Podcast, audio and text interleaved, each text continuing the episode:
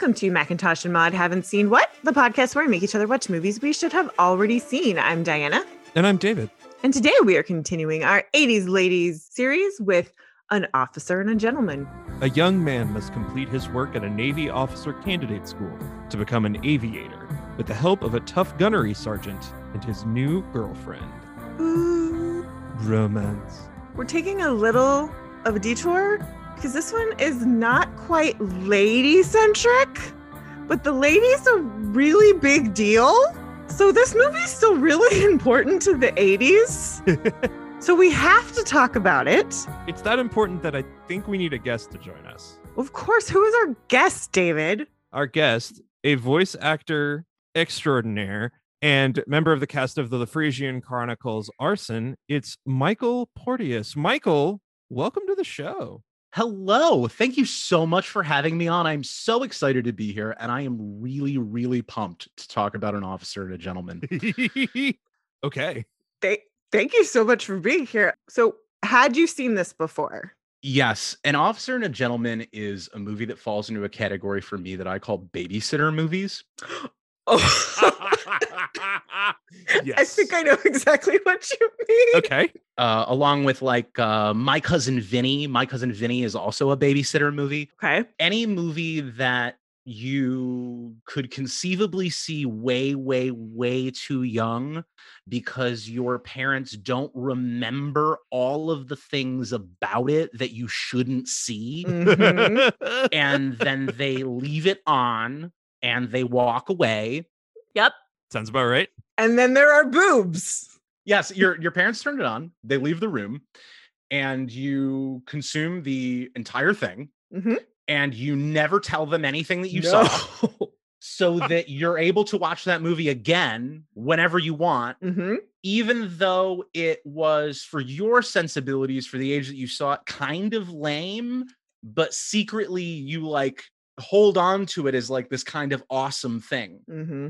So this is a movie that's gotten to like age with me. I think the first time I saw it, I was probably in like the fourth grade. Okay.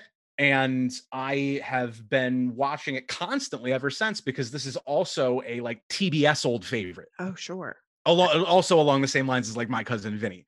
Uh, it's a it's a TV movie that you just see on all the time. Officer and a Gentleman, it's just on. It's probably on right now it, it's not a film that they have to cut much to make it work on a, a, regular network rerun channel because I know I caught bits of this movie on like what eventually became the CW because I didn't grow up with cable. So like yeah, I saw bits of this movie as I know child. I've seen the end of this movie before.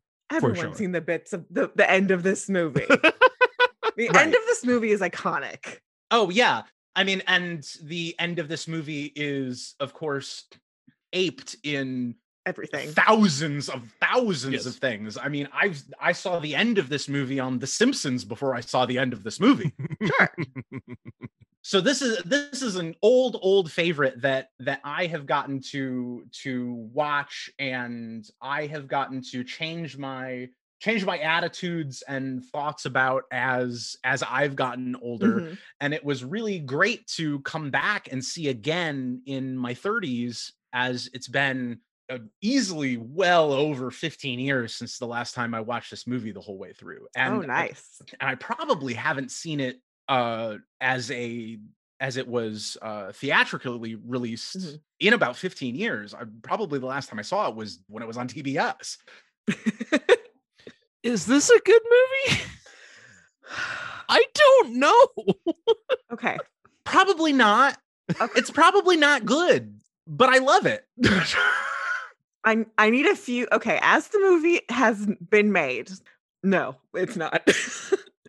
but but I can edit what we currently have to make it better, and that's mostly get rid of all the flashback crap because that's the stuff that's really uh, I don't want I don't need it and it makes me feel really icky and I don't I I don't need it for the story. All you need is to find out that his dad like you can just say it and not give us an explicit flashback to see Robert Loggia being disgusting. Because then we never see him again. Well, and I get what I need from Robert Loggia's character from that from that first sequence with he and Mayo in the apartment that they share. Yes. Yeah. I get all of that. We get everything. Oh, dad's a loser. I do not need him treating him badly as a child to like just that. severe trauma, which we do need to give a content warning to our listeners. There is going to be some conversation. There, there is going to be conversation about suicide because it is it does occur within this movie. Yep.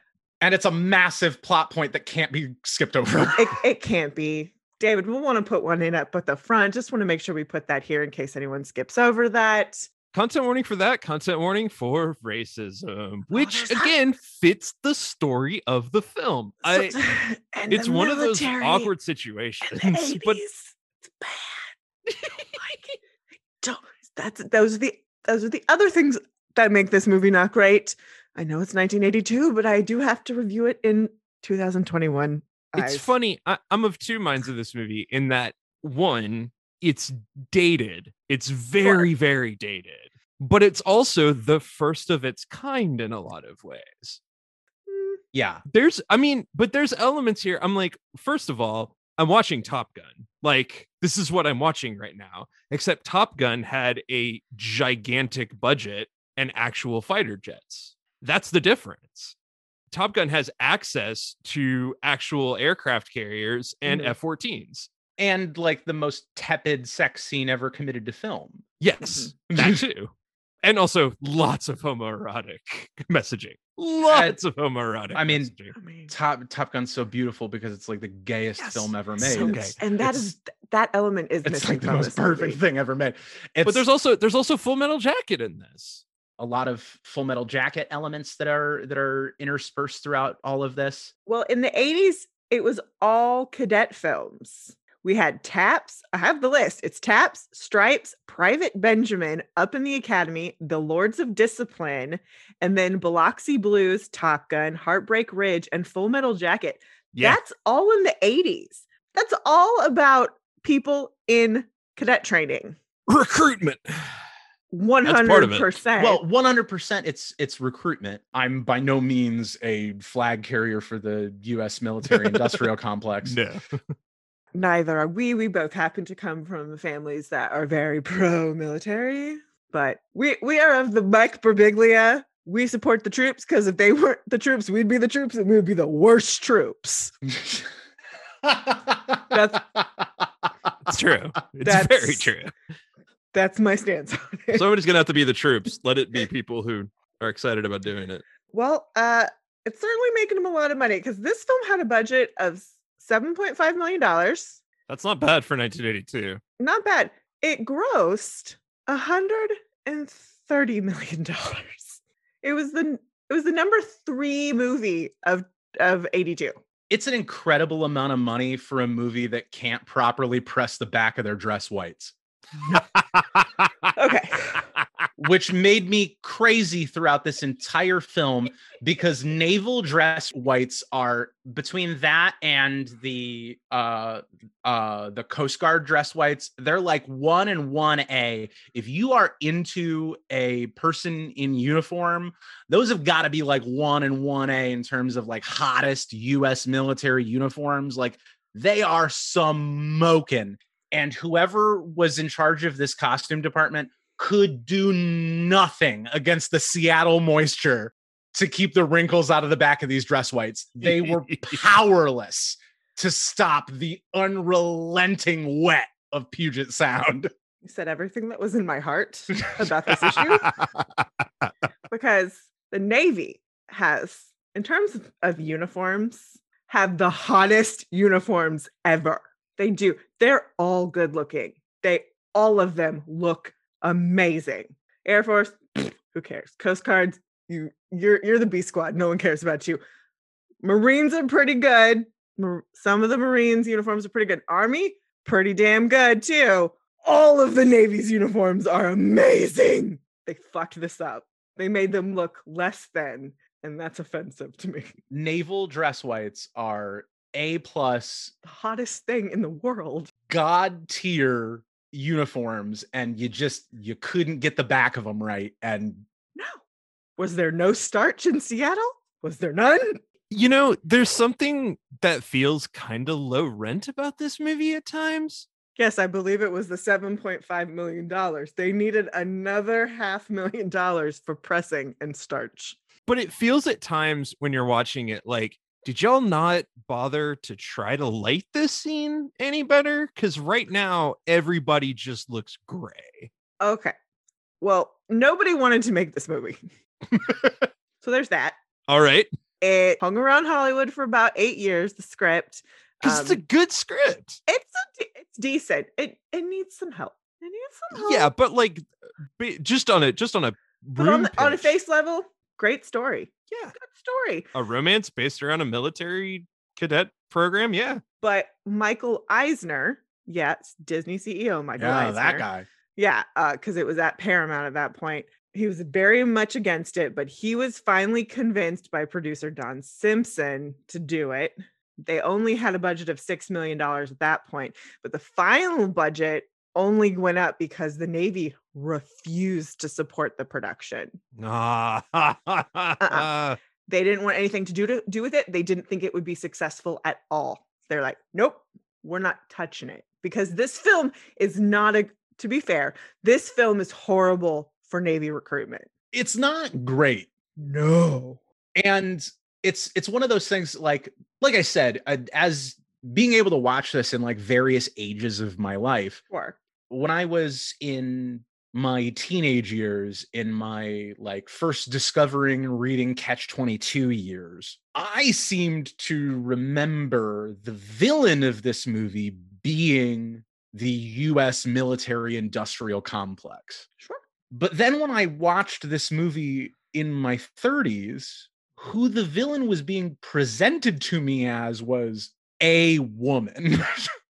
and that was that really upset me because that was not at all what my brain had had remembered. There is a woman who I would say is predatory. She- Sure. She, gets called out properly. Yeah. Absolutely. To 100% fair. But the women are not the problem here.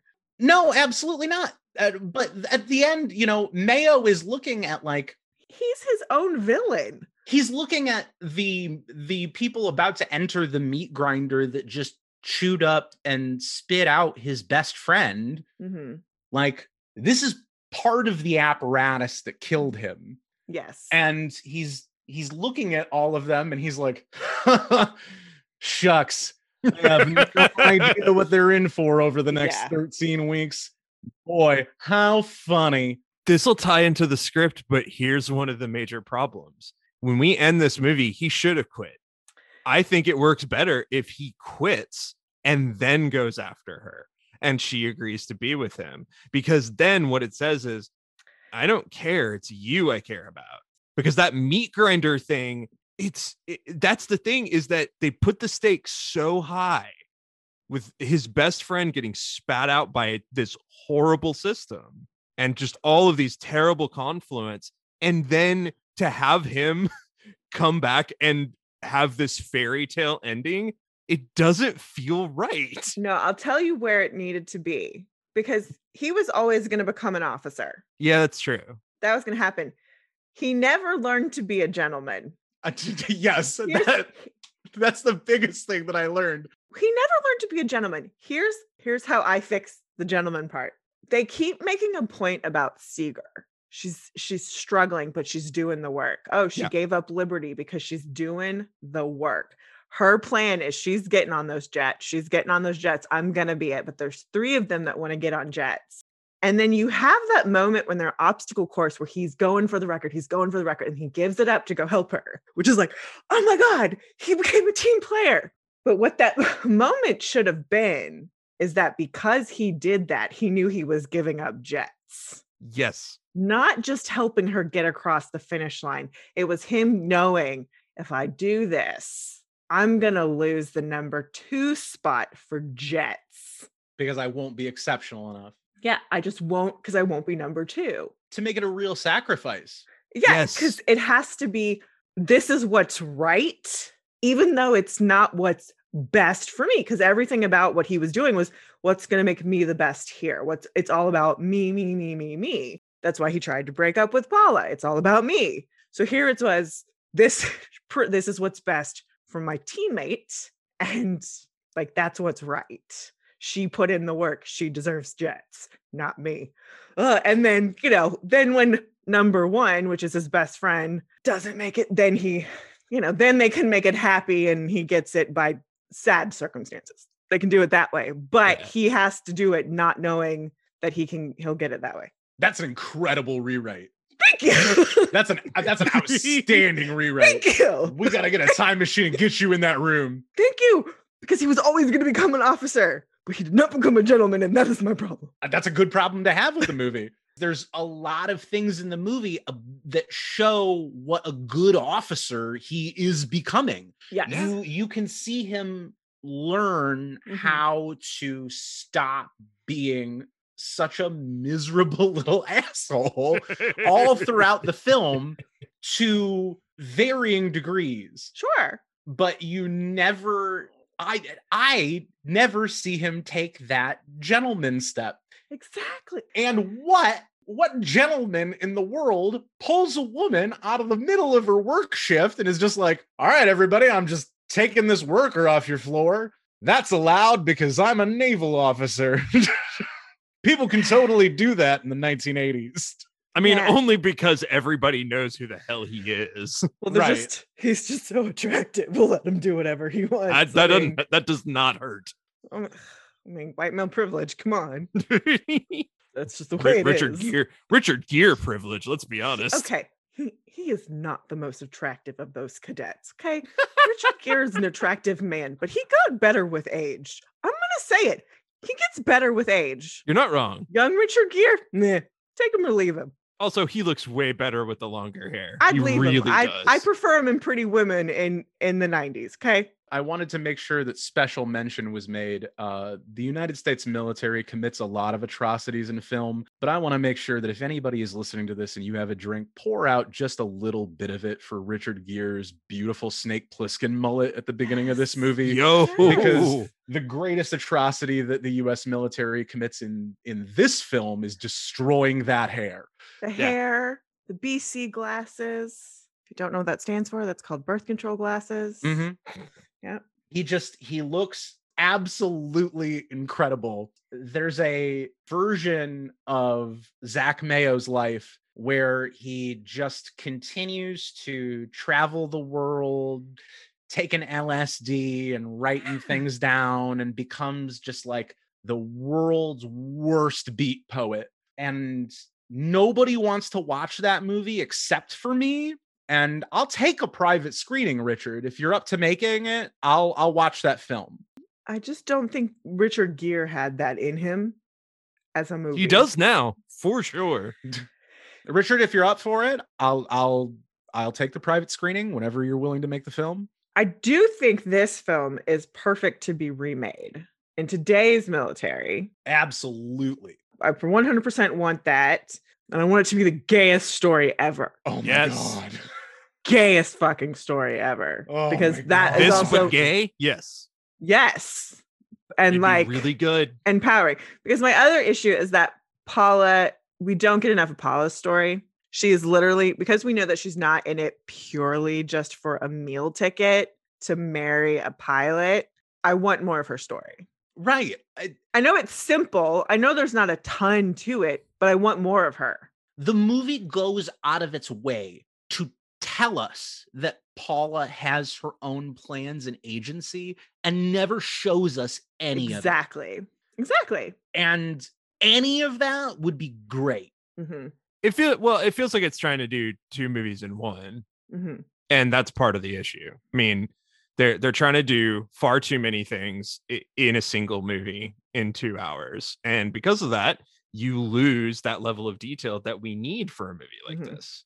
Like this this they made this movie plot driven and it needs to be character driven. Yeah. Uh, uh, you can't make Top Gun and Working Girl the same movie No. because if you do, that movie's going to be a mess.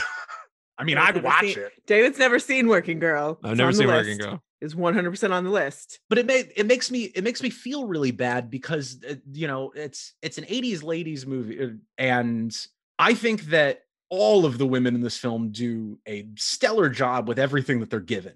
Sure. I just don't think that they have nearly enough to chew on. And if they did, a lot of it had to have ended up on the cutting room floor. Yeah. Fair. Well, it made so much money because it became the like the date night movie that all the ladies wanted to see because the guys were attractive and then all the guys went to see it and told their buddies like actually this is a really good movie guys you need to This is a see it like that i've heard that story so many Yeah. Oh, times Oh, of like no guys you need to see this movie like it's it's really you'll dig it It's not. It's not a lady movie at all. no no, no, but like you know, it's all of like the commercials and the previews were like, oh, it's all it's a military, it's a movie about a guy in the military. Like, yeah, there's a love story, but who cares about this? This guy in the military. We'll go see that. Richard Gere, he's cool. All right, that girl's hot. Cool. it weirdly was a four quadrant film It is well for the 80s, it's a four quadrant film. It wouldn't be today, but it's a slam dunk. four quadrant films in terms of quality are often a little hit or miss they just are well, our writer for this film is Douglas Day Stewart. Before this, did a lot of TV, uh, Gone with the West, The Boy in the Plastic Bubble, The Other Side of the Mountain, Part Two, The Blue Lagoon. After this, he wrote Thieves of the Heart, Listen to Me, and The Scarlet Letter. So, like, this is clearly their biggest thing. This is a dude who wrote like two massively erotic movies and wrote a very not erotic film in this. It's not especially, no. No. Like I think about the fact that his biggest hit to before this is the Blue Lagoon and going like, huh, what a a weird move for you to make. Well, yeah, but this one was like he was actually in the military. Like he went through Ah, cadet okay. training. So this this had this has a personal element for him. this this was his little pet project This- he'd been this- pitching. This was yeah, this was his this is my story, okay. but made hotter. And the non-eroticism does seem at least intentional because you know, as Sure. as we've said, Richard Gere is in no way a gentleman and never becomes one. No, he didn't learn it. No. So all of the sexual aspects, especially the earliest sexual aspects in the film, it's you can tell that it's sort of learned stuff from Daddy Byron. Well, yeah, well, it's definitely that. And then also probably learned experiences and stories from other cadets. Right. And just trying to just trying to emulate the things that he is seeing in the world hmm instead of trying to figure out what his own moves are. Sure. a little bit of that and a little bit of fear of so stereotypical but a fear of intimacy and it comes out of all of these bad experiences with Sure. seeing what his dad did and, and just going like look i'm not going to enter a specific relationship because i don't want to hurt anybody like that Well, there's Yeah. that, but there's also I haven't made anything of myself, so I'm not worth anything yet. there's a whole lot packed into Like, it. oh, there's there's so many psychological things happening there, which I do appreciate. It's layered. He is complex. He's not without reasons. Doesn't make him not an asshole, but the problems with this story like we've said have a lot more to do with the plot Mhm. than the characters and the fact that they've inserted so much plot into a film that has much more room for complex layered characters. Zach Mayo should not be the only super complex character in this film. Right. By the end of it, that's how you Right. I just I just want more about Paula. I want more about Paula, but I'd love a little bit more about his friend. I'd love a little bit more about the gunnery sergeant. I think I got enough of his friend. Yeah, I think fair. we know everything we need to know about Sid Worley.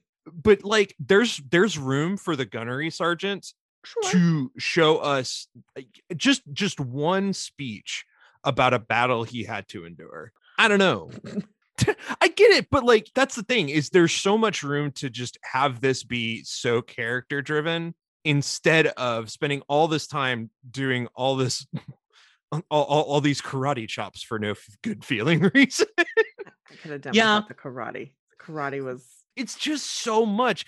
Every time that happens, the cheese factor gets raised so over the top. that's that's why I didn't like it. If it had been boxing, I probably wouldn't have like it wouldn't have like raised the cheese factor for me quite so much. If we just hadn't made such a production of it. Yeah. I mean, at least the at least the people who are in the room acknowledge that what this is a little that weird. what Sergeant Foley is doing is ridiculous. This is fucking like stupid. everybody who walks in is like, what is happening right now? Is he look at how he's dressed? What Yeah. is he doing right now? Are you serious? Legally, he can't touch us. I love it. That was my favorite. He Was- legally he can't touch me, so I'll do it. Whatever. It's like that thing though of like if we saw this putting the faults of Full Metal Jacket aside, I'm thinking about the first third of that movie as like if we see R. Lee Ermey do this, it's gonna be fucking convincing Right. because of the way that part was written and the way that was put together. Of course, he improved it, but I mean, like if we have a fight scene and he's doing karate, he's gonna be in his fatigues. He's gonna bring them into a field probably, and it's gonna look like it was just put together, not on a stage. But if you take that same character, you put him on a stage, you dress him in black pajamas with a red sash around him, yeah, and you're gonna laugh. it's stupid. Uh, with but with no no build up or context. Yeah, it's Like there was no build up, just like we're gonna learn karate. Why would we learn karate? Because you need to blah blah. Like if there had been any contextualizing to build up to that scene, it would have taken away the cheese factor. I mean, it still would have been a little bit, but it could have helped. we, the audience, just like everybody in that room, were like, what are we doing in this Yeah. empty hangar? And just like everybody else in that room, we're like, what the fuck is Sergeant Foley karate. wearing? I am here for Cobra Kai all day. no, no. what are you doing in the middle of this movie? it's funny to me to think of like Top Gun and go, okay, when we do a flight scene in Top Gun, there's about a minute of dialogue Mhm. in which they say, here's your objective. It's like, you've got to get these three guys and you can't hit the hard deck. And in that moment, everybody who saw that movie, like they're throwing around full on fighter pilot terminology. Yeah. But they showed enough of what was going on to get the point across to everyone. Okay, well, that movie came out four years later, so they learned some things. They did. I know, but you're just Okay. sitting there going like that it, it really is hard not to compare back to that and Oh, go, wow, sure. you could have just done so much more with such less. Uh, Yeah. such less you can you can make it a whole lot simpler than what you did Well, that gets us really, really well into our director, who's Taylor Hackford. Before this, uh, they directed The Idolmaker. Afterwards, they did Against All Odds, White Knights, Chuck Berry, Hail, Hail, Rock and Roll, Everybody's All American, Blood In, Blood Out, Dolores Claiborne, The Devil's Advocate, Proof of Life, Ray, Love Ranch, Parker, and The Comedian. A little There's- all over the place there. There's there's some movies on there. There's definitely films. there there are movies that I that I've seen in theaters. I saw I did see Ray in a theater. i saw proof of life in a theater Wow. What? What movie is that? it's russell crowe is Oh, a that's why. um he is a hostage negotiator basically proof of proof of life being that you have to show that somebody is no, alive damn it, you explain the whole movie. in a hostage Proof of life. He's a hostage negotiator. Okay, I understand. sort of but like Done. he he also goes in and like shoots people that's the that's the side of it He's the worst hostage negotiator. Like they say that he's the best, but because he always has a gun, he's terrible. it's it's the thing of he is the guy after the negotiations have happened he's the guy you send in to get people out that's the whole point of the movie Yeah, that's why I haven't seen it. I it wasn't good That movie sounds like garbage. John Wick or it's nothing. i remember it being thoroughly fine not bad not good just fine That sounds like garbage. Yeah, That's why yeah. I won't watch it. taylor hackford feels like the guy you bring in when you don't know who else to hire yeah, Budget director. yeah. which is funny because like did he win an oscar for ray I or was he checked. nominated I What? don't know. Now, I have to Google now because you asked the fucking question.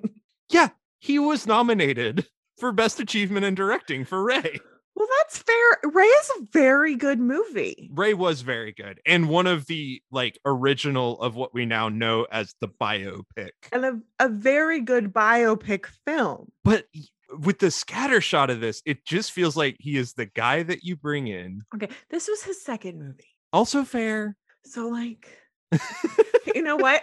His movie made a fuck ton of money. It did. Uh, but I mean, you know what? Uh, Here's a here's a safe, stable set of hands that is going to bring your movie in on time, under budget. He didn't ruin anything. He didn't do anything fancy. We needed to do some editing. This has to be his calling card for like his whole career, right? I made Mhm. Officer and a Gentleman. Fuck it. Sure. like I did this. That movie that you took your wife to in the 80s. everybody knows the movie. It, it, you know, Lord knows how much more money it's made, not just off that box office, but Sure. beyond that with the syndication and VHS? video. And Oh yeah. The Lou Gossett Jr. doesn't forget him at Christmas time. no, so uh, No. like, yeah, uh, there's there's nothing super remarkable, but he he made it. Here, here's Yeah. the thing. I'm never gonna remember his name. Probably not. I'm just not. because- Probably not. and that's okay. That's fine. Yeah. And I mean, it, it- he he made a fine movie. I d- Yeah. I don't have like David mentioned. There's some some grayness uh, that I think has has a lot to do with Seattle and it being a person's second movie. Please just give us a little bit more lighting. You don't put it in the Pacific Northwest if you want Yeah, sunlight. I get it. I get it. I mean, there's no sunlight on Grey's Anatomy, okay? Just shoot this. Just shoot this thing in Florida and lie. No one cares. solve it. Solve your problem right there. Just shoot this thing in Florida and lie. Nobody knows. I don't Nobody think we had the tax breaks yet, but you know. No. Nobody knows. Everything in New York shot in Toronto. Nobody cares. True. Nobody knows. True that. Now actually it's it's all shot in Vancouver now. The Couves. but yeah, I don't I don't think he brings anything that's like actively harmful to the movie. I think where things feel like they're they fall apart a little bit is in the writing. Yeah, and and that's really where we're all of my biggest complaints about this movie are where we're just losing meat off the Yeah. bones of this thing. You know what I mean? Like this this stew tastes fine. I just need more stuff in it. Yep. I- I And for- sauce. And for a movie that's 2 hours long, I just want some more stuff in it. Mhm. Yes. Well, let's get to the stuff, the good stuff. The very good stuff. Absolutely. really good stuff. And that we're going to start with Richard Gere, who we've never talked about on this podcast. Nope. We've never. Has not come up. He's not come up on any this of our is the films. first appearance of Richard Gere. Correct. So Macintosh and Mod have not seen Richard Gere. No. Well, uh, this is a this is a beautiful way to bring him into your world with that incredible Snake Plissken mullet, Correct. which is immediately taken away. so sad. So sad. So before this, he was in Looking for Mr. Goodbar, Days of Heaven, Yanks, American Gigolo. Mm. After this, Breathless, Beyond the Limit, The Cotton Club, King David, Power, No Mercy, Internal Affairs, Pretty Woman, and the band played on First Night, Primal Fear, The Jackal, Runaway Bride, Autumn in New York, Dr. T and the Woman, The Mothman Prophecies, Unfaithful, Chicago, Shall We Dance, Bee Season, The Hoax, The Hunting Party, I'm Not There, Nights in Rodanthe, Brooklyn's Finest, Amelia, Arbitrage, Time Out of Mind, The Second Best Exotic Marigold Hotel. And he's still making stuff. Well, yeah, because he's, you know, still around and very young and uh, very good looking. And what do we think of Richard Gere? I am a medium Gere fan, I would say. Uh, uh he's just fine. F- fair. I Totally fair. I don't think that he has ever like knocked my socks off in anything. One time I was surprised. I have been surprised by him, and that was in Chicago. Yeah. That was the one time I was like, I didn't know you could do that. Yeah, I didn't I didn't know that he could carry a tune and I didn't know that he could tap dance. And I don't know how much of that was him, but they sold me on it, and I Yeah. enjoyed his. I enjoyed him, so I was like, "This is surprising from you." Yeah. So I was surprised by him in that. But other than that, I'm just like, "Oh, it's Richard Gere. He's pleasant. Okay, He's he's he's he seems likable. yeah He has a nice face to look at. He gets along with Julia Roberts. Can't be that bad. As an actor, he's incredibly understated. Like that's his that's his go-to style. He appears so often in these like very taut small thrillers and things like that and that's where he's best right like Mhm. uh, unfaithful being one of those big examples of a movie which i remember hating but i feel like if i watch now i would actually really enjoy It's actually a pretty good movie, but it's more Diane Lane's film. The thing is i caught it like midway through out of context and it Oh, just yeah. seemed fucking stupid um but like Yeah, that's fair. it's kind of weird to be like i don't know if he is a leading man in the broad sense of the term i think he is a leading man in a very specific kind of movie I don't think he's tough. Uh, absolutely not. I mean, no I think that's the problem in this film for him. there's no sort of street toughness credibility to Richard Gere as a Yeah, I don't buy it. uh, as a person. No. Um other than his like fake midwest meets brooklyn urban accent that he's trying to do which is completely unintelligible and even that's not like super incredible No, but like really. the like the sequence where where he roundhouse kicks the townie and breaks his nose there's nothing more unbelievable to me than richard gere fighting a bar 40 townies especially because it comes out of nowhere No. we have not seen that he has this like super killer instinct, which I would be okay with if we saw that killer instinct later. And it doesn't feel like we really do. The problem is we saw him get beat up with that move as a kid because it's the same move. Oh God, that's it's the exact same move. It's in the trivia. It's the same move.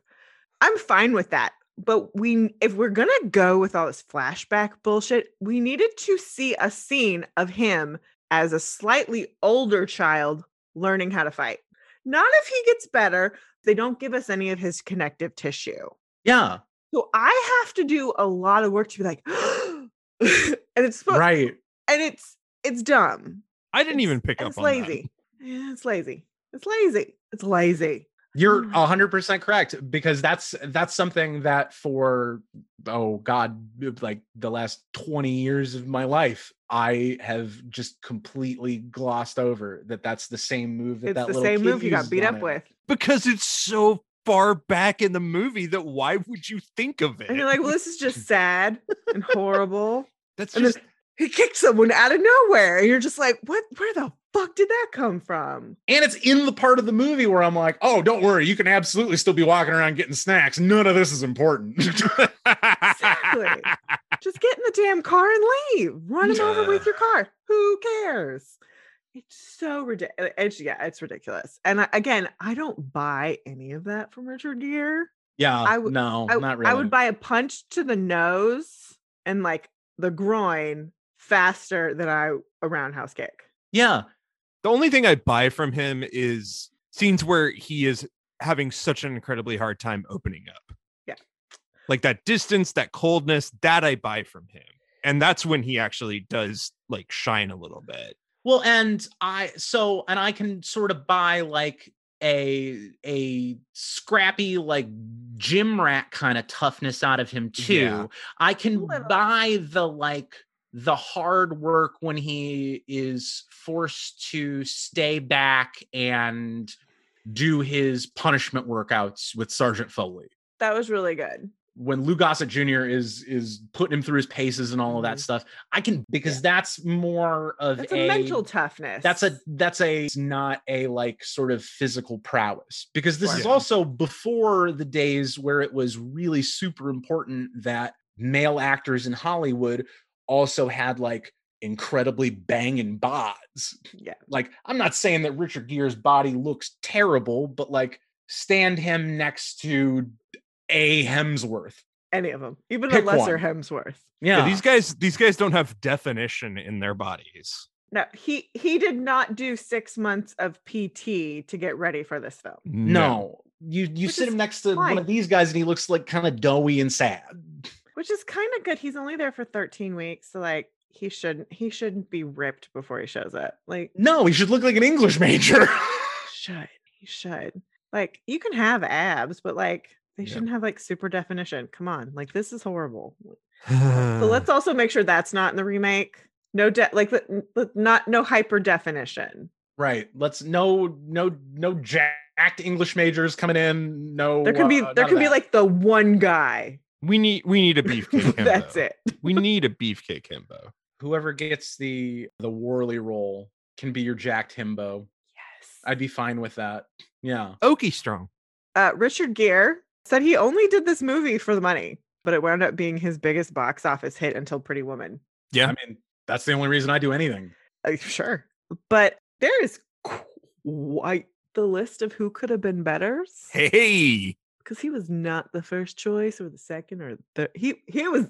There's a list Here we go. of gentlemen who could have had this role. John Travolta turned down the lead role uh, on the advice of his agent. That was good advice. I can't I can't see it. John Denver was offered and turned down the lead role. He later said it read like a 1950s movie. He's not wrong on that. I do not see that in my brain even a little bit. This had to have happened in the mid 70s in order for that to work at all. For real. Your uh, Snake Plissken references are great because Kurt Russell also turned down the lead Hey role. now. Okay. I bet hold he on a wouldn't minute. Cut his hair. I Yeah. think I think Kurt Russell is too sexy for this film. Kurt Russell is too sexy for everything. Eric Roberts was seriously considered for the lead role, but his manager attended meetings between Eric and Taylor Hackford, which led Hackford to finally have reservations that his agent would not let him and Eric develop a relationship. So Eric Roberts' agent basically ruined it for him. Eric Roberts would be good. Eric Roberts could have been good. I can see that. I can see that. Eric Roberts gets a bad rap because he does literally any role now, but like when he shows up in big stuff, he's so good. when you know he's interested in what he's doing, he's amazing. Jeff Bridges was Taylor Hackford's original Excuse me? choice for the lead role. Yeah, Jeff Bridges. Jeff Bridges. Jeff Bridges. 1982 Jeff Bridges. This time with Jeff Bridges, and yeah, I could see it. and finally, Dennis Quaid and Christopher Reeve. Yes, Superman were considered for the role of Zach Mayo. No Christopher Reeve, but god damn it, Dennis Quaid should be in this fucking movie. Dennis Quaid would have been a great cadet. Any Dennis. Quaid all day. Kurt Russell, you're right. Too sexy. Dennis Quaid, perfect compromise. Absolutely perfect compromise. I am gonna go the next time I step through a dimensional portal, I want it to be to the world where Dennis Quaid's in this movie. Holy shit, right? I'm gonna like, I'm gonna sit down, I'm gonna turn on TBS, and I'm gonna watch the Dennis Quaid version of this movie when I'm in that dimensional portal. Wow. No, no. Perfect pairing. Eric Robert as Zach. Dennis Quaid as Worley. yeah. Ooh, You're not wrong. Yeah, because Quaid's got a little more himbo in him. A little bit more himbo. Dennis could do both. He could. Exactly, which is why that's why I put Eric with him. I know. They would be great together. I mean, Quaid, uh, yeah, Quaid can do both because Quaid's he's just so good. Yeah. man, oh man. It's so funny too because Dennis Quaid rocked this haircut and look just for 1963 when he did the right stuff the next year. I forget everyone who's in that movie. Yeah. That's a that's a wild list. I know. All Ah, right. Dennis Quaid. Dennis De- Quaid. yeah, we could have had Quaid. Dennis Quaid Could or I? Kurt Russell. I wouldn't have been mad about Kurt Russell. Uh, I mean, I'm never mad about Kurt Russell. No, we're never mad about Kurt Russell. I, the the Travolta one is gonna spin my brain for a while too. That one's That's a- wild. That's a weird look. It it, mhm, it it is. So next we have the lady we're here for, truly. That's why we're here. I mean, she's really why we're here. She carries the whole fucking movie. She's not in it a ton, but she carries this movie. It's Debra Winger. We have also never talked about her. So, uh, this is the first time we've seen her. Before this, she was in a couple of movies. Before her breakout in Urban Cowboy and then Cannery Row.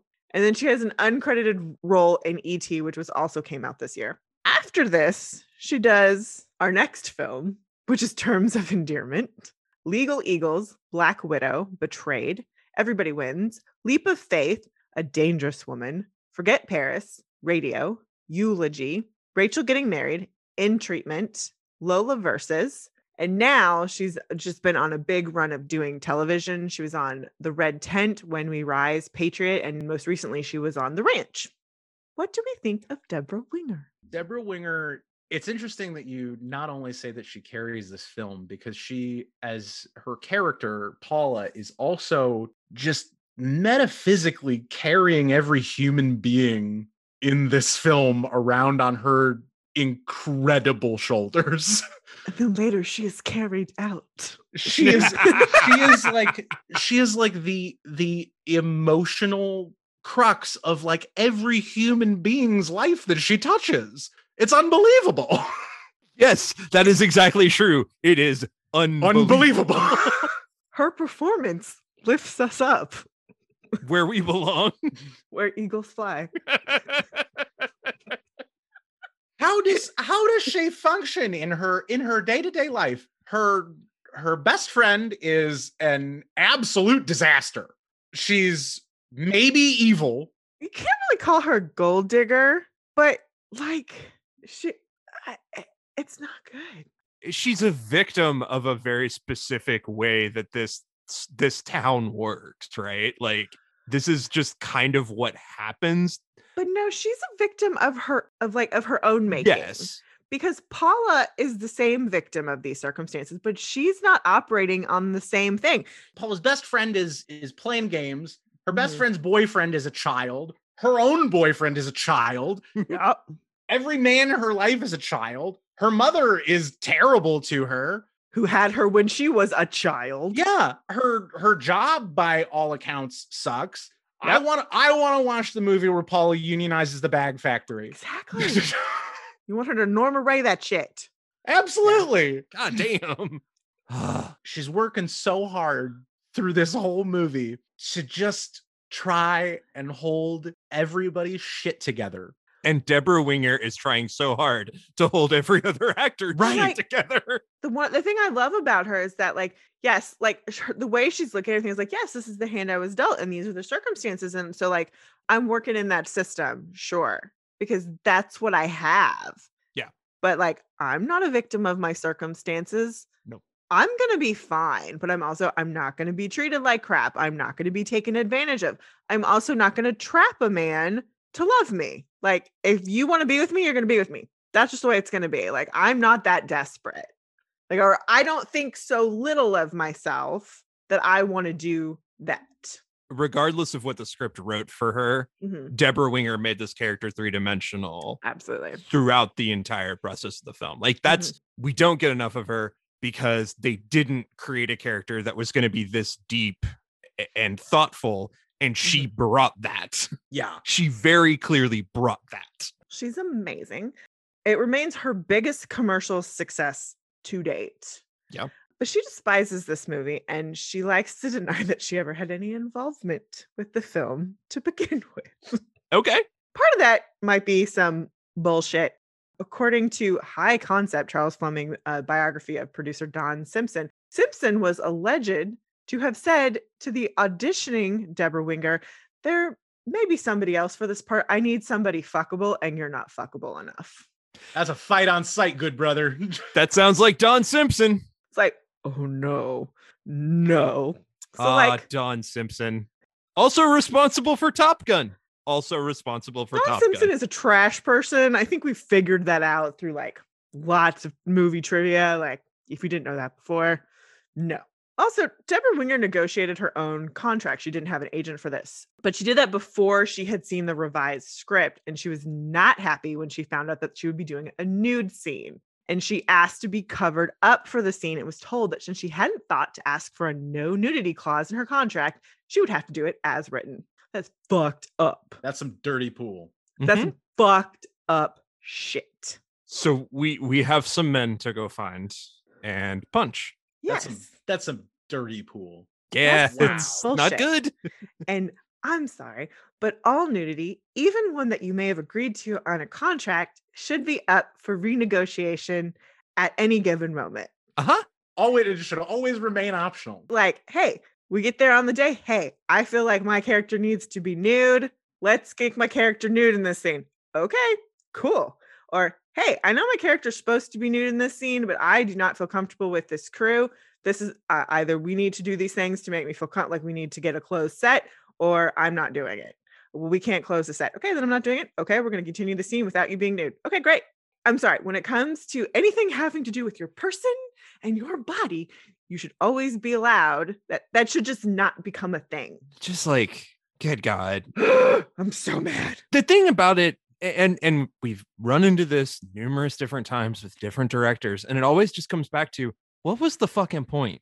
Like the nudity that we see in that scene is not what makes that scene captivating or interesting. No, Their faces are captivating and interesting. like they're being intimate and that's fine. Like we know they're having sex. Who cares? But like we could have done without the boobs. I know Yeah. it would have made it less awesome as a babysitter movie. We didn't gain anything. You know what I mean? But yeah, like the boobs don't make the movie. You just come back to like Don Simpson wants this fuckable, and it's like, what about this movie requires that? This is not that kind of love story.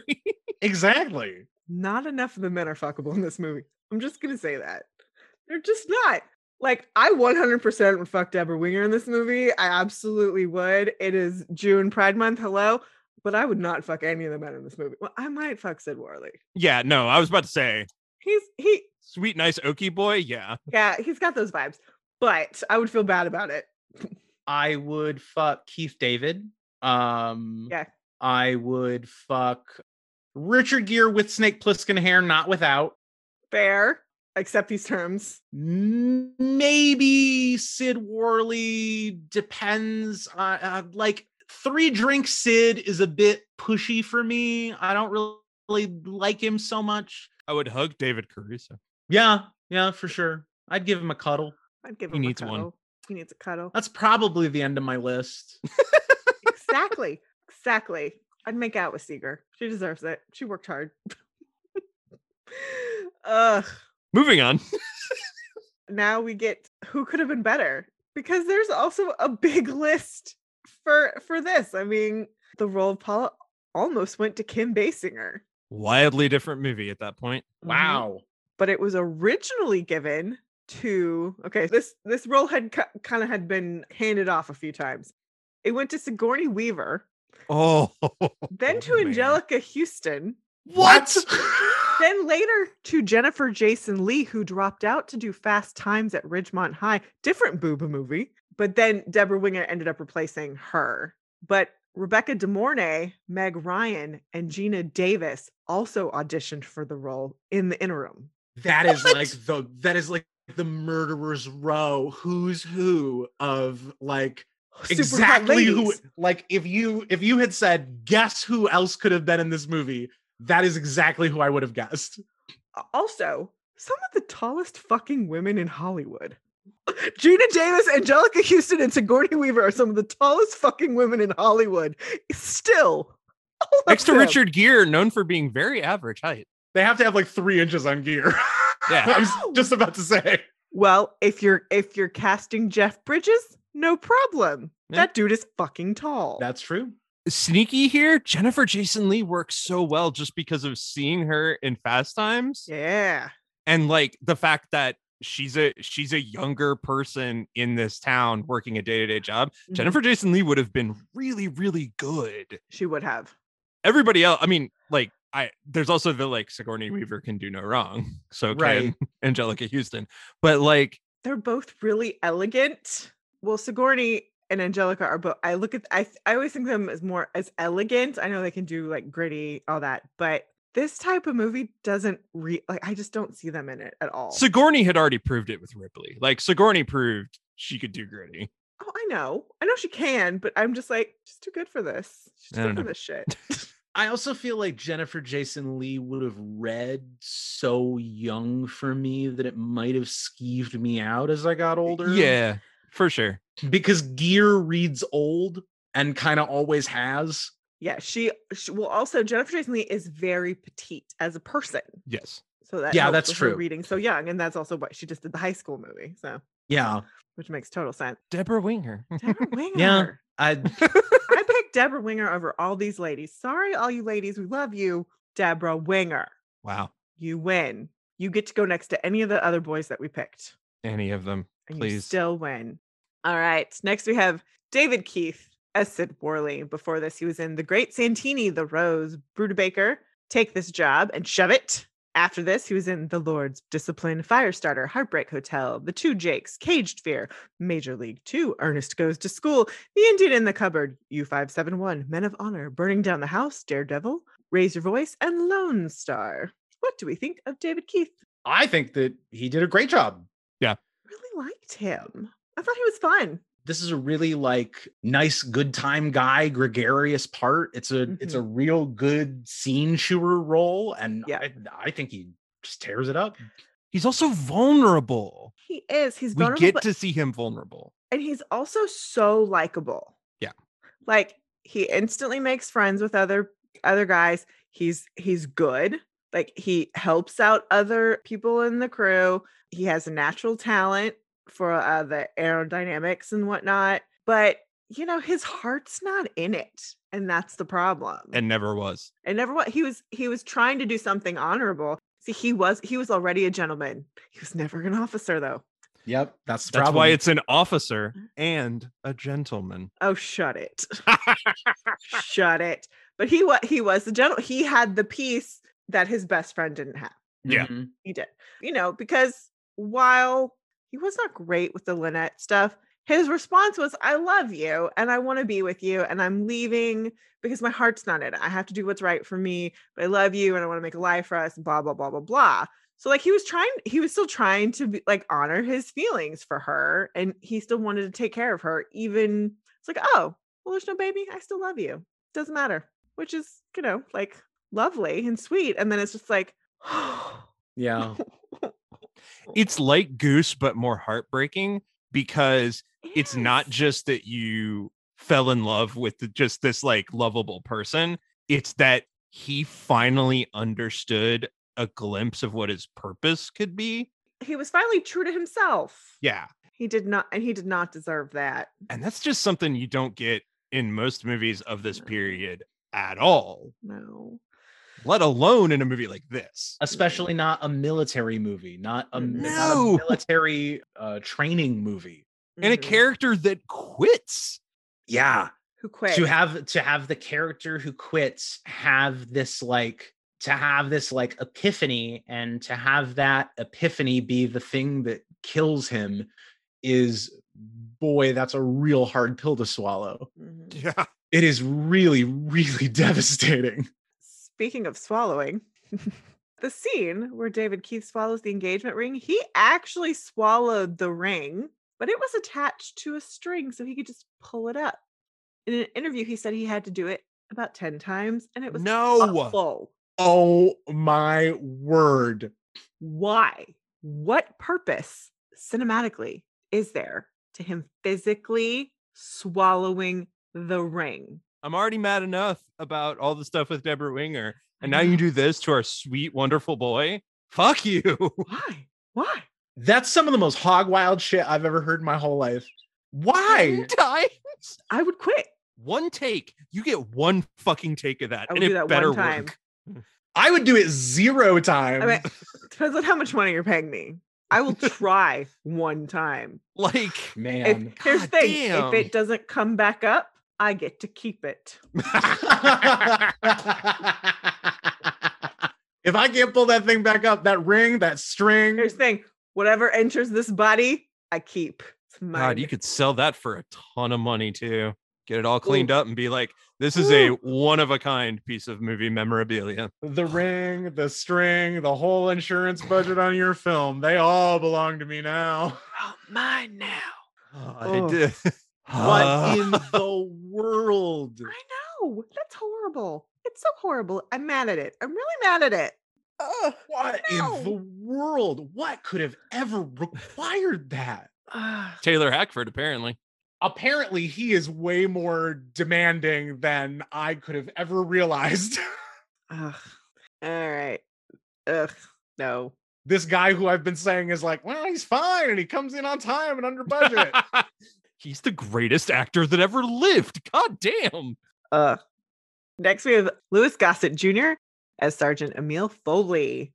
Before this, he was in A Raisin in the Sun, The Landlord, Travels with My Aunt, The Laughing Policeman, The Deep, and the Choir Boys. After this, he was in Jaws 3D, Finders Keepers, Enemy Mine, Iron Eagle, Firewalker, Iron Eagle 2, The Punisher, Toy Soldiers, Aces, Iron Eagle 3, Diggstown, Curse of the Starving Class, Iron Eagle 4, The Highwayman, Why Did I Get Married Too, and Watchmen TV series.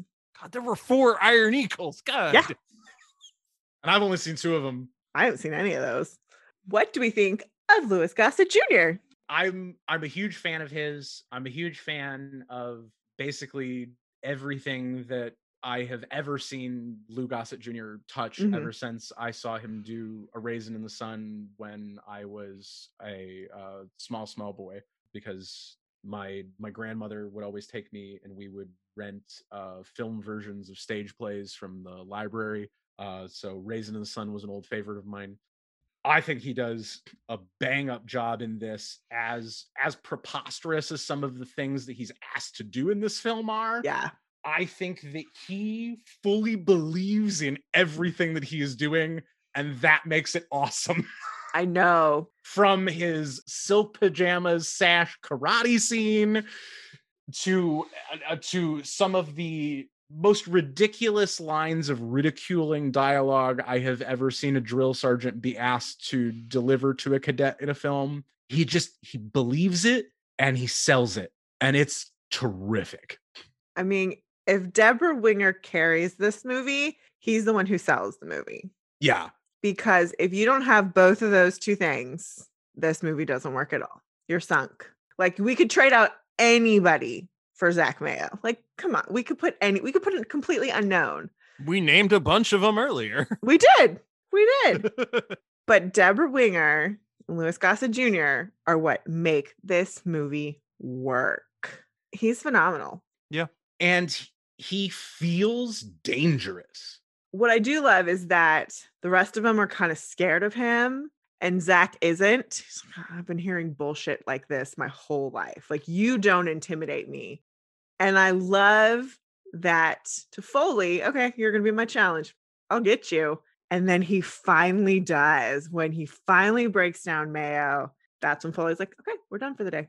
Okay, I got what I needed from you. We're good. the interesting thing is so we we've done the comparison right with full metal jacket R. Lee Ermey feels dangerous in a way that will never be rectified lou gossett jr feels dangerous but in control Sure. R. Lee Ermey coached Gossett for his role as Foley. yeah He did, that um, sounds he- about right which he was initially hired as the coach for Full Metal Jacket before he took on that role. before he stole that role let's be very clear he did he did officially steal that role. So he yeah, Yes. he he was Gossett's coach for this this film. So I, I like that you mentioned him. gossett never feels out of control of what he's doing with these guys Mhm. he always feels like he knows exactly what he's doing to pinpoint what he needs to do and then he also shows that little bit of vulnerability Mhm. one in the tank scene and then two when we see at the end of the movie when they Yeah. graduate Yeah. Well, and because it's the Sergeant Foley feels like he has a goal. Yeah. Yeah. He's a job Gunnery said the the gunnery sergeant in Full Metal Jacket doesn't feel like he has a stated goal. Mm-mm. It doesn't feel like he's trying to achieve anything. no He feels in that film like an agent of chaos. in that movie, it really feels like I'm trying to get rid of all of, I'm trying to weed everybody out. If that means I only end up with one cadet, that's fine because that's the only one worth their salt. And like you're trying to survive in spite of Exactly. this man who's who's trying to kill you. Absolutely. And in this one, it's my goal is I want to get as many of you. My it's like if I sh- if I get 20 cadets, I want to get 20 cadets across the finish line, but you have to meet all of the requirements. it's also officers versus enlisted men sure. that's a huge part of it Oh, full metal yes. jacket is about enlisted guys who's like this is a meat grinder i don't fucking care if you make it out of basic or not you Yeah. are fodder for for gunfire like Yeah. that's it and in this we're trying to raise the generation of leadership in the navy and I, I there's there's this sort of like metaphysical thing about it as well where he wants to get rid of the people who are not going to be good for this Mhm. no matter how he does it Mhm. including but not limited to changing who you are. I'm going to get rid of you by Mhm. keeping you here and finding out who the real you is, Zach Yes. Mayo. Yep. Mhm. I'm going to meet the real Zach Mayo. Yeah. And the real Zach Mayo is going to finish this. And whoever this bullshit asshole is who turned up, I'm going to kill him. And he's not going to be here anymore. He states it at the beginning. I'm gonna leave you better than how I found you. Mm-hmm. That's his thesis statement for the entire thing, which I love. This campsite rule. Like that's how you should treat people. I'm gonna leave you better than I found you. He feels so frightening. And then at the same time, he shows you so often how much he cares about you. Yep. Yep. And how much he wants, he does, wa- he wants you to succeed. If there is one character in this film who is written perfectly, it's this one. Hmm, yes. I would not change anything. However, Uh-oh. he was originally written as a short white southerner based on Douglas Day Stewart's own drill instructor. Okay, but when it came time to cast, they were having a really hard time getting the right person. And so they started doing a little bit more research and they found out in Pensacola, Florida, all the best drill instructors were African American. That's how they found Louis Gossett Jr. There you go. I'm not going to call this who could have been better because there's it's not fucking possible. but I'm gonna, I'm gonna tell you the other people who were considered before this. Uh, they they figured out like, hey, we need to change Before they got it right. before yeah before they figured out, hey, this is not how this should be. Lou Gossett Jr., please. Yes, Jack Nicholson. I could see it in an alternate reality. Well, they're going. They're trying to go for an A-list actor here. Like this, the, if you're gonna stunt cast, this is the role you stunt cast. But he's also so much better as a general Well, yeah, whatever. or colonel, like an upper echelon military guy instead of a- an actual DI makes a lot more sense. hmm Mandy Patinkin. Ooh, I want to see that screen test. They he I gave a he that. gave an audition the producers loved, but they nixed it because they thought he was too ethnic to play a drill instructor. Fuck me. The God. Jewish, too Jewish. What? Oh, I hate this entire crew. I'm I'm blaming Don Simpson. This is Don Simpson. Fuck you. I'm I'm I'm imagining Don Simpson in my head, just sitting sitting. Ah, Patinkin, We're too ethnic. Too ethnic. Get him out of here. Jesus Christ. What in the world? And then garbage human James Wood was offered the part but turned it down. No. Here's a, so here's the thing. Until he became a garbage human, James Woods was without a doubt an an fantastic character actor, Once a garbage person, always a garbage person. but not a gunnery sergeant. I can. I don't know. My problem with James Woods in this in this part is that I just I can't look at him and believe a single thing that comes out of his mouth. Mhm, Yeah. No. He's too slick. He's Yeah. too cool. He's too. There's no sincerity. Smarmy. Yeah. there wouldn't be any sincerity. So it's Louis Gossett Jr. all day. Louis Gossett Jr. Again, I want to see the Mandy Patinkin audition. Uh, yeah, I'll watch that. I'll uh, I'll watch Mandy Patinkin. Mandy the phone book. Being a gunnery sergeant? Yes. You know who I want Mandy Patinkin to be in this movie? Because I just want him in every movie all the time, always. Yeah. He can play daddy. Yeah. Make him Yeah, daddy. sure. Oh yeah. Because we've got Robert Loggia as Byron Mayo. So, like, spoiler alert on this trivia Daddy was supposed to have a bigger role. Uh, okay. It all got cut. So, if Daddy's going to have a bigger role, I want a different. I want Mandy Patinkin. I'm just calling that. That's what I want. Well, I don't hate Robert Loggia. Okay. Robert Loggia's a good actor. He's fine, but okay. Before this, he was in all the theater and the TV. He was in The Greatest Story Ever Told, Three Sisters, Che, Revenge of the Pink Panther, The Ninth Configuration, SOB. After this, he was in Trail of the Pink Panther, Psycho 2, Curse of the Pink Panther, Scarface, Prizzi's Honor, Jagged Edge, Armed and Dangerous, That's Life, Over the Top. Is it Over the Top? I'm sorry. Whenever that movie comes up, it, I, I go crazy. The Believers, Big, Necessary Roughness, Independence Day, Lost Highway, Holy Man, Return to Me, and some not so fabulous things recently. What do we think of Robert Loggia? I think the Loge does his job. Again, if I'd have gotten a chance to see what more was there for his character, maybe it would be more interesting to see what he did. Because Robert Loggia is good at this kind of role. He was supposed to visit Zach during training. Mm. Wouldn't hate that scene. Really No. wouldn't. And so they make the whole big deal at the beginning about how Zach says, You'll never salute me when I become an officer. Well, they shot the scene where he come where Zach goes back to his dad and he salutes him. So they they they had that scene and then they cut it and Robert Loggia protested like he was pissed. that They cut that scene because that's a big deal. Yes. So his dad salutes his son. That's a huge, like, it's a huge deal. And that footage is actually considered lost because it's not on, apparently, it's not on any like DVDs or anything. Don Simpson burned it under a pile of cocaine, apparently. They they only talk about it like constantly through like the first 15 minutes of the movie Yeah. about how what a big deal it would be It's Chekhov's salute. to have to salute him. And then to And then nothing. that the movie doesn't have it, I thought was always in intentional. And I guess it was just for like jerky reasons and not artistic ones. I'm so mad at this movie now. I know. I mean, yeah, I just, can we have Mandy Patinkin as daddy? Because then he wouldn't have gotten cut. Just let Robert Loggia do his damn job. Apparently, that's just way too much to ask for anybody. It's too much. All right, now we get to our pawns, random people of note. So we have Lisa Blount as Lynette Pomeroy. Then we had Lisa Eilbacher as Casey Seeger. She was awesome. She actually said that the hardest part about this role for her was pretending that she was not physically fit. She was the most in shape of any actor there. Boom. Get them. I, love, that. I love because you do actually have to be physically fit to do that many takes of being not physically fit. So, like I love that. uh, then we have uh, Tony Plana as Della Serra. Um, he was also in Three Amigos as Jefe, the main bad guy.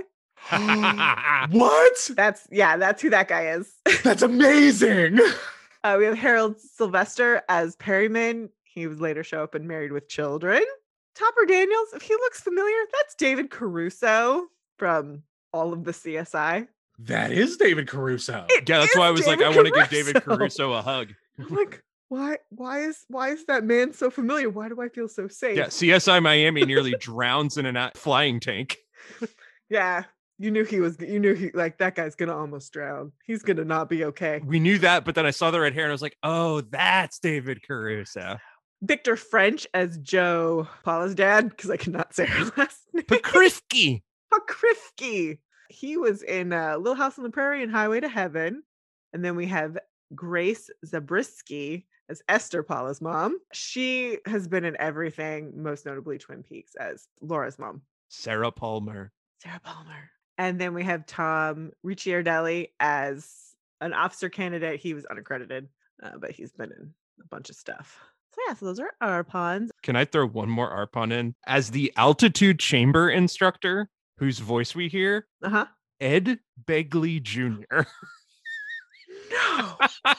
I didn't notice this until now, but can you put your mask back on? That's That's Ed Begley Jr. That saved the Earth. Save the Earth Ed Begley Jr. Yeah, Mr. Powers' house by riding a stationary bicycle. yeah. Wow, what a what a get for that voice. That's amazing. All right. So, trivia. According to Louis Gossett Jr.'s book, An Actor and a Gentleman, Richard Gere and Debra Winger did not get along during filming and would distance themselves from each other significantly when the camera wasn't rolling. Publicly, she called him a brick wall. And he did admit that there was tension between them. So even though he had top billing and screen time, he reacted badly when he realized that she had the chops to steal every scene that they were in. So like he was he was having a little shit fit about it. About 30 years later, Gere was complimentary towards Winger when he said that she was much more open to the camera that she was. And he appreciated the fact that she actually was there to present an award for him at the Rome Film Festival. Oh, that's nice. It's like Bury, bury that beef. Glad that you were able to to get over it because like, dude, you were you're an ass. Also, you have arguably had a more monetarily successful career. so just get over it because some people can hang on to that stuff forever. And also, Debra Winger is a legend. We said leave Dolly alone. You leave Leave Debra, Debra alone. alone. They- And imagine getting mad because Debra Winger's good. Chill out. Just being outshined by the women who are carrying your movies, clearly. Paula shows Zach a photograph of her biological father, revealing that he was an officer candidate. The picture was actually screenwriter Douglas Day Stewart when he graduated from Pensacola. No. Hmm. That's kind of fun. Okay. All right. Initially, the MPAA gave the film an X rating because of the sex scene in which Debra Winger was on top of Richard Gere and moved her hips in a way the censors did not approve. While thought was given to an appeal, ultimately Taylor Hackford and Paramount Pictures opted to move in from the wider shot to a closer one, making it less objectionable to the censors' eyes. So they just cut it. All you have to do is remove female pleasure and you'll get the rating you want. pretty Yeah, there you go. There Yeah. you go. Producer Don Simpson unsuccessfully demanded that the ballad Up Where We Belong be cut from the film, saying that song is no good, it isn't a hit. The song later became the number one song on the Billboard chart and won the Academy Award for Best Song. He wanted a similar song called On the Wings of Love by Jeffrey Osborne. That song was released a few months later and it only peaked at 29 on the Billboard charts. On the wings of love. Does this guy does it hurt him to be as wrong as he is all the time? Like does it cause him physical pain? I mean, he's dead now, I believe. I hope I hope it does. I hope Yeah. it does. in hell, in hell, because that's where he is. For sure. guaranteed. Richard Gere did not like shooting the ending of the film. Uh, He thought Oh, because of his weak baby arms or he thought it was too sentimental. And actually Taylor Hackford agreed until the rehearsal when all the extras who were playing the workers began to cheer and cry. And then later when Gere saw the finished scene with the song, you know, Up Where We Belong on the tempo, he said it gave him chills and he's now convinced that it gave they, they they made the right decision. Screenwriter Michael Hauge, in his book "Writing Screenplays That Sell," echoed this opinion. I don't believe that those crus- who criticized the Cinderella style ending were paying very close attention to who exactly was rescuing who. Very true. Hmm. Okay. It's a tr- it's a true sentiment. Like he's not rescuing her. He's not. no. Wow. it's true. That's a really deep read of uh, of what symbolically now represents a very shallow moment. Yeah. But I get that at the time when people saw that and experienced the movie, that's not what they read. They read that much deeper tone to it. Huh. If we saw Paula, if we had gotten more of Paula's story, Yeah. especially for today, we would not have that immediate just a dude trying to rescue a lady. We we would get more of the like, oh, he's recognizing that she has saved him. And the fact that the officer's hat goes on her, Oh, she takes it off and puts it on her. which I'm is kind of a big thing if you're making that point. Well, and do you think that some of it is because you've seen it homaged like a million times before? Yeah, that's a huge part of it too. Mhm. And not having seen the movie before. Like you see, you've seen the ending of this movie a million times before you've seen the ending of this movie. So So that's the thing. So I had never seen this film until we watched it for this. So I'd only ever really seen the ending and I'd seen like bits of the the training montage. So the officer and gentleman I always thought was a play on the fact that she was the officer and he was the gentleman. And so that I always thought that there had been some switcheroo that at some point she had dropped out of the military or something. So that's why at the end he's in the military uniform and she's not.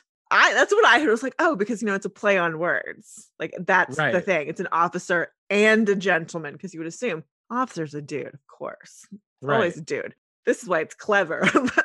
that was that was young, you know, progressive Diana trying to be like, sure, sure, but no. Dudes just fucked up this movie left and right. no, they were just trying to be like clever in a weird, stupid way.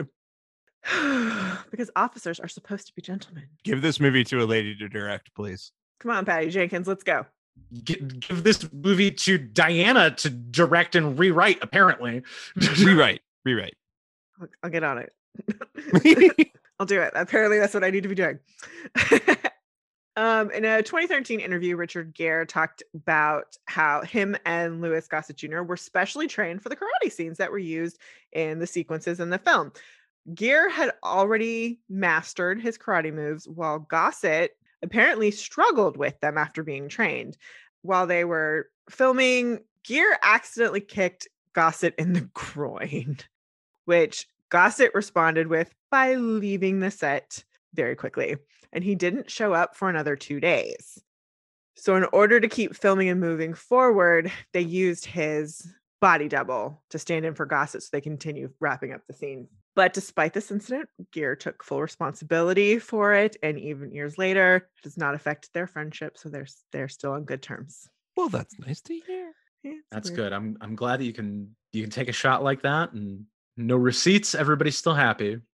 The motel scenes were filmed at the Tides Motel in Port Townsend, Washington. The room they used still has a wooden plaque on the door commemorating its use in the movie. Dwight Yoakam is the lead singer in the band at the ball singing Tie a Yellow Ribbon Round the Old Oak Tree. Holy fuck. What? I knew that one, but I kept it out of our, our puns just because it's too fun. Dwight Yoakam. Dwight Wow. Yoakam. Oh, I love I love when that man shows up and stuff. he's so good. The US Navy did not permit filming at Pensacola, the site of the actual aviation officer candidate school in 1981. Deactivated US Army base Fort Worden stood in for the location of this school, um, which is an actual naval air station in the Puget Sound area. However, that installation, which is still an operating air station today, it's a whole thing, but uh, it's not an Naval Air Training Command installation. So they used a naval place, but it's not the right. But it's not one. really But one. It's not the right one because the Navy said no. It's not totally completely accurate. Not completely accurate, but like this, so you know what's going on. Okay. The obstacle course was especially built for the film. The blimp hangar used for the famous fight scene between for the karate scene is located at Fort Worden State Park and as of 2013 is still intact but has been converted into a 1200 seat performing arts pavilion called McCurdy Pavilion. Okay. All right. That's a good use of like what they built. Of a giant covered space. Yeah. In what is essentially a state park. I, I appreciate that. I love it. The decompression chamber, which was one of the only other sets constructed for the film, is also still intact, but it's in the basement, which can be seen through uh, windows of their build of the building. so like you can see it, but you can't really visit it. right. And I mean, it's not like the coolest spot to visit either. Like It's a okay, room. there's a room. I have seen many rooms. It's here, like which is at this point, it's also like get rid of it. Like if it's not something you're gonna visit or you can see on a tour, either move it so you can or get rid of it. It's a room in which you could deprive me of oxygen. but not really because it doesn't actually work. No. We built it for this movie. Unless you can, unless you can actually turn off the oxygen, because apparently this movie was made by psychopaths who make you eat rings. I wouldn't put it past them. Paula says her mom is 39 years old, and later over dinner, she shows him a pic of her real dad who knocked her up about 22 years ago, meaning her mom would have been 17 years old. So her mom was a minor. If a naval cadet knocked up a 17 year old, that would have been a much bigger deal than she is letting on. At least it should have been. Yeah. yeah. I mean, Yeah, not good. No, don't like it. And uh, for our last piece of trivia, it is a Navy tradition for newly commissioned officers to give a silver dollar to the person who gives them their first salute. In the scene where the new graduates of Gunnery Sergeant Foley's class receive their first salute, you can see them giving Foley a silver dollar prior to each salute. It is also a tradition for the drill instructor to place the silver dollar for his memorable students in his right pocket. You see that Mayo's dollar is placed in his right pocket rather than the left pocket for all the other students. Yes, and he's the he's the only student that gets the right pocket treatment, I believe. Correct. Uh, I would have liked Seeger to have gotten in that pocket too. uh, But yeah. Yes. but if we start with that, you don't notice it later. So I'm I'm fine with it. I understand because if you're not in the military or you don't read this trivia, you don't know that. I wouldn't have known that either. hmm Um, so it's I, I you gotta make it you gotta make it stand out. Why did we not write that level of detail for any other character? I, I'm fine because this is at the end of the movie. That's fine. It Still, I like that we're at that that at this this moment is earned. I know it just it shows how much care they put in the gunnery sergeant character and how little care they put to some of the other characters. True. Where you're just like, come on, guys, you could have done way better. Fair. All right, awards. Oh shit. Yeah. Uh, we'd love to talk about the Oscars on on this podcast. Um, this film was nominated for some. How many? Uh, six. It was nominated for Best Supporting Actor for Louis Gossett Jr. It was nominated for Best Actress for Debra Winger. Cause hell's fucking yeah.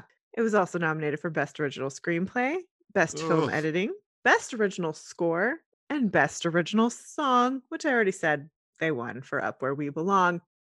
So yeah, so we know they won that. Louis Gossett Jr. won. Louis Gossett Jr.'s Best Actor in a Supporting Role Academy Award win was the first Oscar in that category won by an African American and the first for an African American in any acting category since Sidney Poitier's Best Actor Oscar for Lilies of the Field in 1963. Yep. It's 20 years. A real banger to win it on. Uh, he's amazing. Amazing. I'm so happy he won this. Like Yeah. I'm so happy he was recognized with a nomination and I'm so happy when. I don't even know who else was nominated. I don't care. I love him so much. Yeah, I I don't know who else was there off the top of my head. I think that I realized that he won for this uh when I was doing my deep dive on the movie getting ready for this. Mhm. And and on probably my third watch through of this movie in a week, I was like yeah, absolutely. Why why not? Who could stop him? that brings us to ratings. So with every film, we do a rating systems. What should our rating system be for for this? well, I mean that goddamn engagement ring. Oh, engage. Oh, engagement Oh ring. yeah, swallowed engagement rings. for engagement. Wow. That that goes That up on feels the list. for traumatic sure. and sad, though. What about, yeah. what about silver dollars? Silver dollars. Okay, That's- okay, I can do That's that. very good. That's so sad. That's way less sad. It's less sad and traumatic. Yeah, that's fair. I'll start with it. We talked a lot about the stuff that we are just like, why and then bad.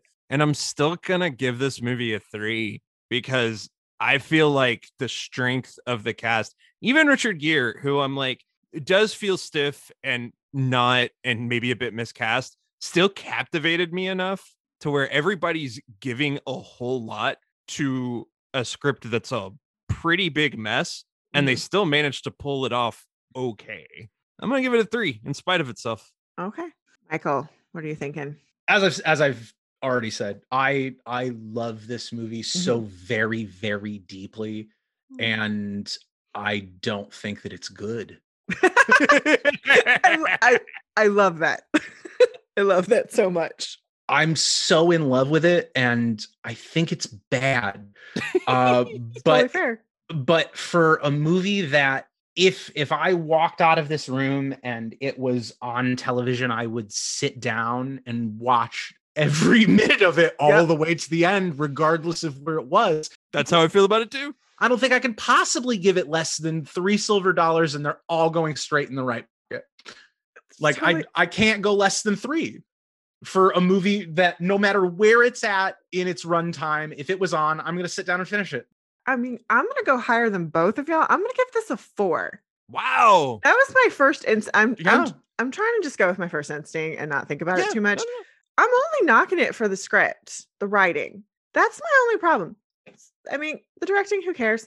I'm fine with the cast as is. I can deal with Gere so long as we get to keep Deb- Debra Winger and and Gossett. Like I don't care. I just need to fix the script problems, and then this wins everything because I like it.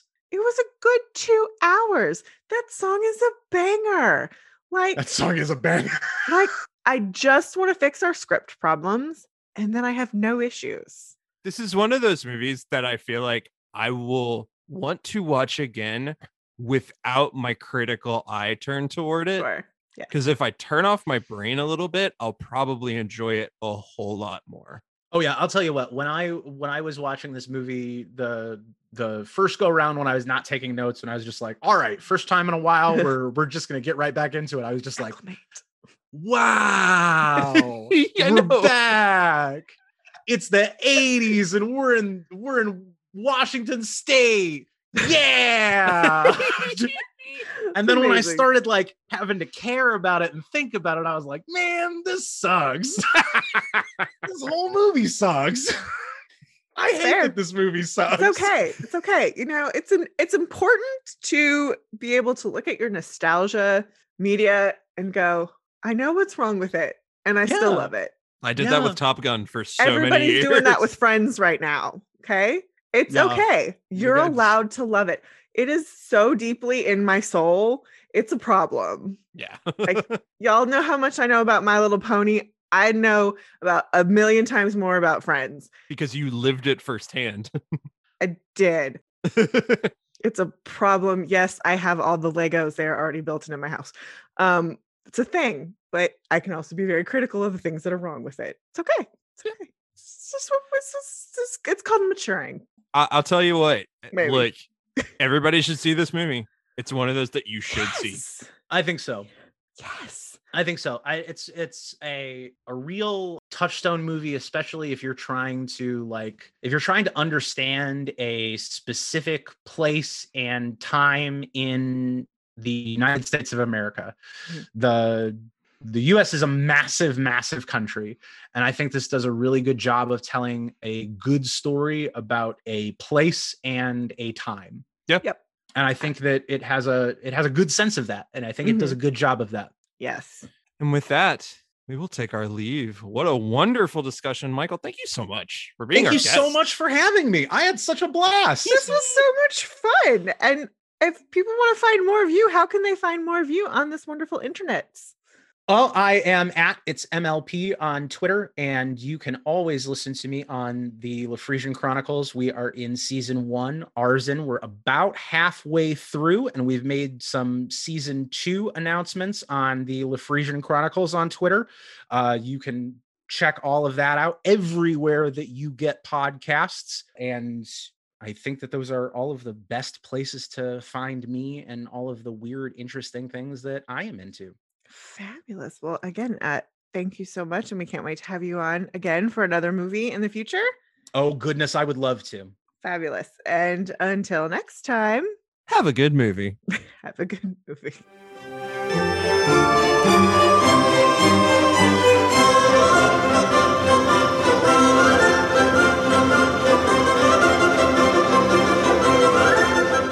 Thanks for listening. Be sure to review and rate us on iTunes, Stitcher, or wherever you listen to your podcast. For questions, comments, and recommendations, you can email us at macintoshandmod at gmail.com or find us on Twitter, Instagram, and Facebook.